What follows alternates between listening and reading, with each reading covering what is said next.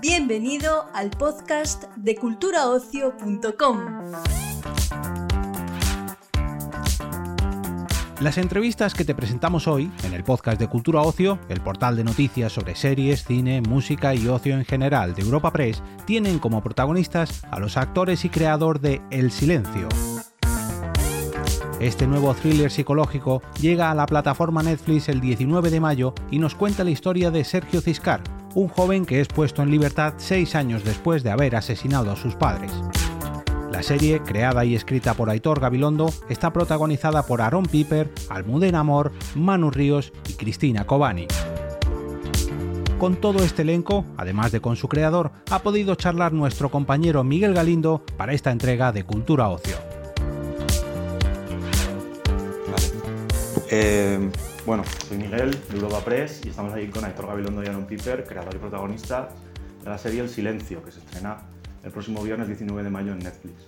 Mi primera pregunta iba referida al, género y al tono que tiene la serie, que es así como un thriller policíaco, que últimamente es un género que mm, está teniendo un gran auge en España. Un género que además está en un gran momento creativo. ¿Qué opináis de este momento que está teniendo este thriller policíaco español, sobre todo también de cara a internacionalmente, para poder vender la serie a otros países? Pues sinceramente no, no, sabía que estábamos en auge de, con este tipo de, series, pero yo es que creo que siempre, siempre, siempre ha estado de moda, ¿no? De alguna manera, el lado oscuro del ser humano, los policíacos o los thrillers. Eh, aquí hay menos policíaco que, que, en otras series y que en otras que hemos hecho nosotros también, eh, porque creo que revela, te permite eh, ahondar en personalidades complejas y, en, generar tensiones eh, que el espectador, como hay una distancia, disfruta. O sea, yo creo que. Y también te permite contar la sociedad, de alguna manera. Al final, el lado oscuro, el reverso de la sociedad, eh, se puede contar con este tipo de historias. Me refería a auge más en, el sentido de que, por ejemplo, series como La Casa de Papel, obviamente, es quizás el mayor referente, o Entrevías incluso, que están teniendo mucho éxito en nuestro país y tienen mucha gente que les gusta. No sé si es un camino como creadores a seguir este tipo de ficciones. Mm, sí, pero no con una vocación eh, tan nítidamente comercial. O sea, realmente eh, es la manera de, bueno, los universos que nos interesan, a mí por lo menos que me interesan eh, explorar, ¿no? Eh, sí, es eso. Y en relación a vender la idea de la serie, tú has trabajado, por ejemplo, con otras plataformas, eh, pero normalmente también tu trabajo ha ido en televisión en abierto. No sé qué diferencias podrías encontrar a la hora de vender una serie como El Silencio a una plataforma o para una televisión en abierto. Bueno, son planteamientos diferentes. Eh, en este caso era una miniserie. Una miniserie es un formato que las televisiones en abierto no suelen hacer o hacen menos y, era un proyecto perfecto para, Netflix, también porque nos permitía narrar de una manera muy intensa, muy compulsiva, en pocos, en poco, días, ¿no? la historia ocurre, transcurre en pocos días y eso te permite eh, fragmentarla de esa manera y en ese sentido el formato era adecuado para, para una plataforma. Y en relación a los personajes de la serie, em, hay sobre todo un par de personajes protagonistas que están muy fascinados por la figura del protagonista, de, Sergio y su psicopatía. Eh, me gustaría saber si, cómo podríais explicar, sobre todo tú, además que das vida al personaje, em, esta fascinación que se tiene por el asesino y si creéis además que el público, en el momento en el que vea la serie, podrá llegar a tener esa fascinación y a empatizar con él. Yo creo que, con eso hemos jugado ¿no? durante toda la serie. Ver hasta qué punto uno puede empatizar con, alguien habiendo hecho lo que haya hecho, ¿no? Y, luego esto de lo que hablas, eh, que también lo, tratamos eh, en la serie, tiene un nombre, ¿no? Es el síndrome de... Distrofilia, sí. Que es eso, que es como enamorarte o, idolatrar o o sentir una excitación muy fuerte por, por, por, un asesino. Y yo creo que viene de, de que puede ser atractivo alguien que hace lo que, lo que nadie más hace, ¿no? lo que solo unos muy pocos hacen. lo prohibido. Lo prohibido. y, y, sí, era algo que queríamos contar en, esta historia. Y que creo que, creo que, creo y espero que, que se logra. ¿no? Y, esa es la magia del cine también, ¿no? Según desde donde cuentas la historia, vas más con un personaje o, o con otro. Y en esta historia jugamos, como has dicho antes, jugamos con eso, con estar ahora con uno y uy, yo estaba siguiendo a este y así. En contraposición, además, con el personaje de Manu Ríos, quizás sería en una relación, no, digamos, amorosa, una persona bastante más confiada y que hace lo que quiere como Sergio y otra que, que intenta seguir más las reglas, pero no sé si eso puede caer igual un poco en la romantización de la violencia Mm, en ese tipo de relaciones? Eh, bueno, no, nosotros precisamente lo que pretendemos, sin hacer moralismos de ninguna clase, es eh, tensar al espectador hasta el punto de confundirlo y decir, bueno, tenemos que sentir cómo nos relacionamos con la violencia. Sentimos compasión porque hay argumentos para compadecernos de él. Eh, lo juzgamos implacablemente aunque ya haya cumplido su condena no le damos una oportunidad simplemente porque no nos la explica, no habla, se la damos, cómo nos relacionamos con, la violencia y qué dice de nosotros mismos también su propia violencia.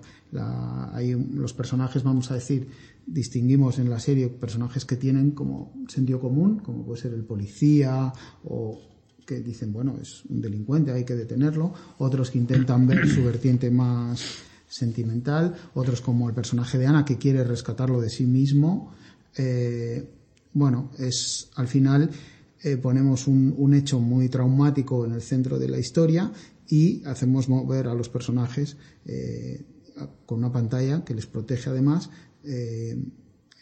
cómo, cómo, se comporta ¿no? cómo, y cómo nos comportamos todos. ¿no? Es un poco eso, esa, esa es la, ese es el juego, digamos, de la, el planteamiento, mejor dicho, de la serie. No podía dejar de preguntaros en relación a la actualidad sobre la huelga de guionistas en Estados Unidos. Y me gustaría saber vuestra opinión sobre este enfrentamiento entre escritores de ficción y productoras, además eh, profundizando en las plataformas de streaming.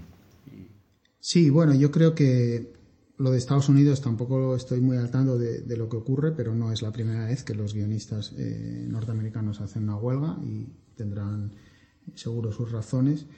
Eh, aquí también está llegando y yo lo, leo como un síntoma positivo, en este caso, de la profesionalización y de la industrialización, en el buen sentido, de este sector que está dejando el amateurismo atrás y, lógicamente, eh, todos los profesionales de este sector empiezan a reivindicar sus bueno, sus reivindicaciones que tengan y creo que seguirán saliendo más y creo que la responsabilidad de todos es que eso se vaya organizando y ordenando y que todo el mundo tenga su, bueno, lo que merece y lo que tiene que ser. O sea, yo lo veo como algo positivo, aunque pueda parecer que no. No sé si se llegará aquí a una huelga, eso no lo sé. Eh, no estamos tan desarrollados todavía. Si llegara, si llegara aquí esta huelga, ¿cuál sería vuestra posición como actor y como escritor, creador? Pero es que habría que saber eh, los motivos de la huelga y bueno, no, es que no sé, es como Realmente lo que se intentaría sería cambiar un poco, reformar un poco la ley audiovisual para que estén más delimitados todos los roles, lo que has dicho, para que se profesionalicen. Bueno, pues a mí me parecería bien, claro. ¿Estaréis a favor? Sí, sí. Vale, pues hasta aquí yo creo. El juez ha adelantado tu salida gracias a tu trabajo en los invernaderos. Bueno, por la especial condición del interno, el silencio se interpretará como asentimiento.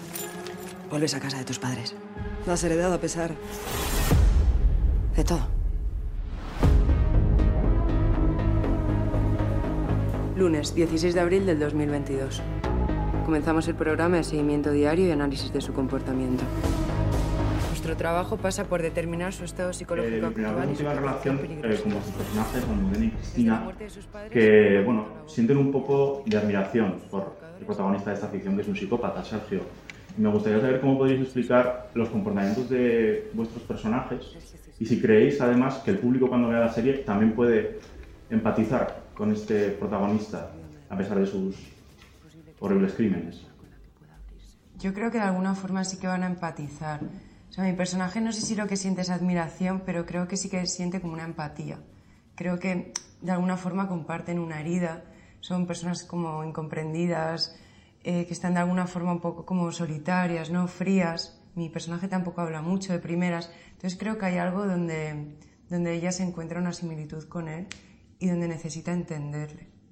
No sé si es admiración, sino más como comprender qué hay detrás de, esa mente. Y creo que el público sí va a querer también comprender hay detrás de esa mente. Bueno, yo creo que sí, el personaje de, mm, de, Almudena quiere entenderle, el mío quiere salvarle, quiere como arroparle. Entonces, mm, no es que haya admiración, hay como ese deseo de mmm, sus heridas son diferentes y ella pues quiere salvarle, pese a que ella también esté herida. Y en relación, yo viendo la serie pensaba, eh, casi se hace una contraposición entre el personaje de Manu y el personaje de, de Aaron en, lo que son, entre comillas, las relaciones de pareja y las diferencias entre una persona mm, quizás un poco más directa, confiada de sí misma, que es lo que quizás atrae a, a Cristina, al personaje de Cristina en este caso, y una persona como el personaje de Manu, que quizás pues, sea más que sigue las reglas y que quiere eh, que todo vaya bien. No sé cómo eh, habéis pensado esa um, relación entre vuestros personajes en, como una relación de, de pareja? Bueno, yo creo que mi personaje eh, está, ella quiere muchísimo a Eneko. No es que ella no quiera a Eneko. Lo que pasa que está herida y, y es como, pero Eneko es su pilar. Eh, Sergio es como esa, es, eso exótico, eso que ella busca por, por todo lo que le ha pasado, pero, pero Eneko es realmente su pilar. Claro, y Eneko no entiende cómo Marta puede sentirse atraída por un, por un asesino, en este caso. Eh, la mentalidad de Eneko pues, es la mentalidad de un chaval que tiene su pareja, sus amigos, su trabajo, y en ningún momento se plantea que pueda haber algo más allá, cómo puede sentirse una persona, o, se puede llegar a plantear la, la, la mente de una, de una, manera un poco más allá de, de los estándares que ya tiene establecidos él. Entonces tiene una mente un poco más plana en ese sentido, entonces no entiende mm. cómo puede estar pasándole eso. Que sí que es cierto que es difícil de gestionar, pero, pero claro, ahí es donde se ven los impulsos de celos, de, de, de, querer pos, pues, de posesión con tu pareja. Y a la hora de, de aceptar el papel en esta serie, ¿pensasteis que este género thriller policíaco, que últimamente está muy de moda, además en ficción española y que se exporta muy bien internacionalmente, os podría ayudar en vuestra carrera para que os vieran en otros países a través de Netflix? Yo no suelo pensar tanto en el género, sino más en el personaje. A mí cuando me llegó el personaje me encantó y creía que, que era un personaje muy diferente a los que había hecho y que eso como actriz me iba a aportar mucho, porque ya simplemente entrar en este espacio, en este personaje, era muy interesante. Entonces a mí me, lo que más me enganchó fue el personaje, más que el género. O sea, si el guion mola, el personaje mola, para mí da un poco igual. Sí, que a día de hoy, pues con plataformas como Netflix en este caso, eh, yo creo que no es tan importante el género, sino la calidad del proyecto. Si el proyecto tiene una buena calidad y, está bien hecho, como creo que en este caso ha pasado, pues igual se ve en España y se ve en otros países, pero Sí, es lo que has dicho tú, tampoco vas con esa mentalidad a la hora de hacer un proyecto de, ah, va a llegar a este país o va a llegar... Al final te sorprende, ya hemos visto en, otros, en otras series de este país, como de repente una serie que pensábamos que a lo mejor solo iba a funcionar aquí, lo ha petado en otros países. O, al revés. O al revés, o, a lo mejor llevas la idea de, vamos a hacer una serie súper internacional y luego, no funciona. Yo creo que es más estar seguro de la calidad del proyecto, que es, yo creo que lo, lo que nos ha motivado a hacerlo y luego ya se verá. claro. Y me gustaría saber vuestra opinión como actores. Eh, ahora mismo en Estados Unidos está habiendo una huelga de, de guionistas para intentar profesionalizar un poco más eh, su trabajo en relación a las productoras, su relación con las productoras y plataformas de streaming. Como actores me gustaría saber si estáis contentos con las condiciones que las productoras os ponen en, en vuestros trabajos, en vuestros proyectos. Yo personalmente sí estoy contenta. Yo también. Sí. Eh, igual hemos tenido suerte. Yo en, cualquier, en, en- en cualquiera de los proyectos en los que he estado siempre hemos tenido mucha libertad a la hora de, de, de, a lo mejor decir si en algún momento no estábamos tan cómodos o, o dar nuestra opinión, porque al final la- lo estás haciendo tú, el personaje tiene tu energía, eh, eres tú quien está en pantalla y tiene que haber una, un confort un poco, ¿no? Que se vea que, que tú también te estás creyendo lo que estás contando. Y hasta ahora siempre ha habido una comunicación directa con el director, en el silencio la ha habido siempre con el productor eh, y te escuchan. O sea que de momento sí, luego supongo que habrá casos en los que a lo mejor no tanto, pero... Sí, sí. Sí, en Yo ese sentido Aitor es muy guay, como que yo sí. creo que todos nos hemos entendido súper bien con él, nos ha arropado un montón, ha estado, no sé, yo he hablado mucho con él del personaje a la hora de crearlo, o sea que es una persona que ha estado muy presente en el proceso. Sí, Entonces, te da la es que- libertad. O sea, mm, yo en la primera reunión, él me preguntó por el final de mi personaje y lo cambiamos. Eh, o sea, que eso es genial. Yo sinceramente considero que en este trabajo tienes que tener la mente fuerte porque, mm, bueno, es un trabajo como creativo y eso es un poco loco, pero es un privilegio. Es un privilegio enorme y, vamos, no puedo estar más agradecida. Sí, es que tiene que ser muy frustrante no poder... pues en algún momento no estás cómodo y estás rodando una serie donde hay tantas horas, mm, estás muchas horas en un set, eh, muchas veces te sientes muy vulnerable. Si no puedes hablarlo, es difícil, pero en, en el silencio, en todo momento yo creo que hemos estado muy cómodos. Vale, pues muchas gracias a los tres. Eh, eh, gracias.